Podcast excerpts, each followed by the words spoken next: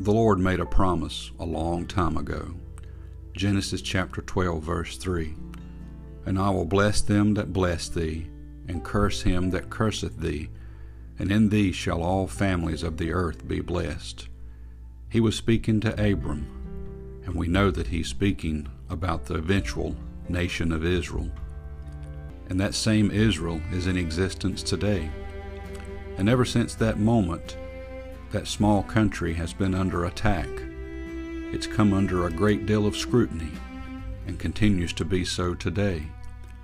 In Exodus chapter 17, the battle continues, and we have Joshua, Moses, Aaron, and Hur, and they're being attacked. And it says in verse 11, And it came to pass when Moses held up his hand that Israel prevailed, and when he let down his hand, Amalek prevailed.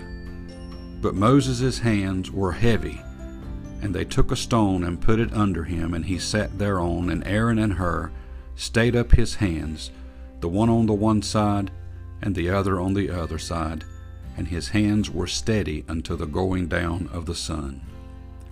There was help. Even in Moses' weakness, God had men prepared to help him. The nation of Israel needs Aaron and Hur today. It needs us. It needs our prayers. It needs our help. You say, well, we can't be there. We sure can. We can be on our knees and we can pray. We can hold up the hands of Israel today. We can be their help. Just as you and I need a helping hand when we're down and out so do our nations and our partners that are God's people.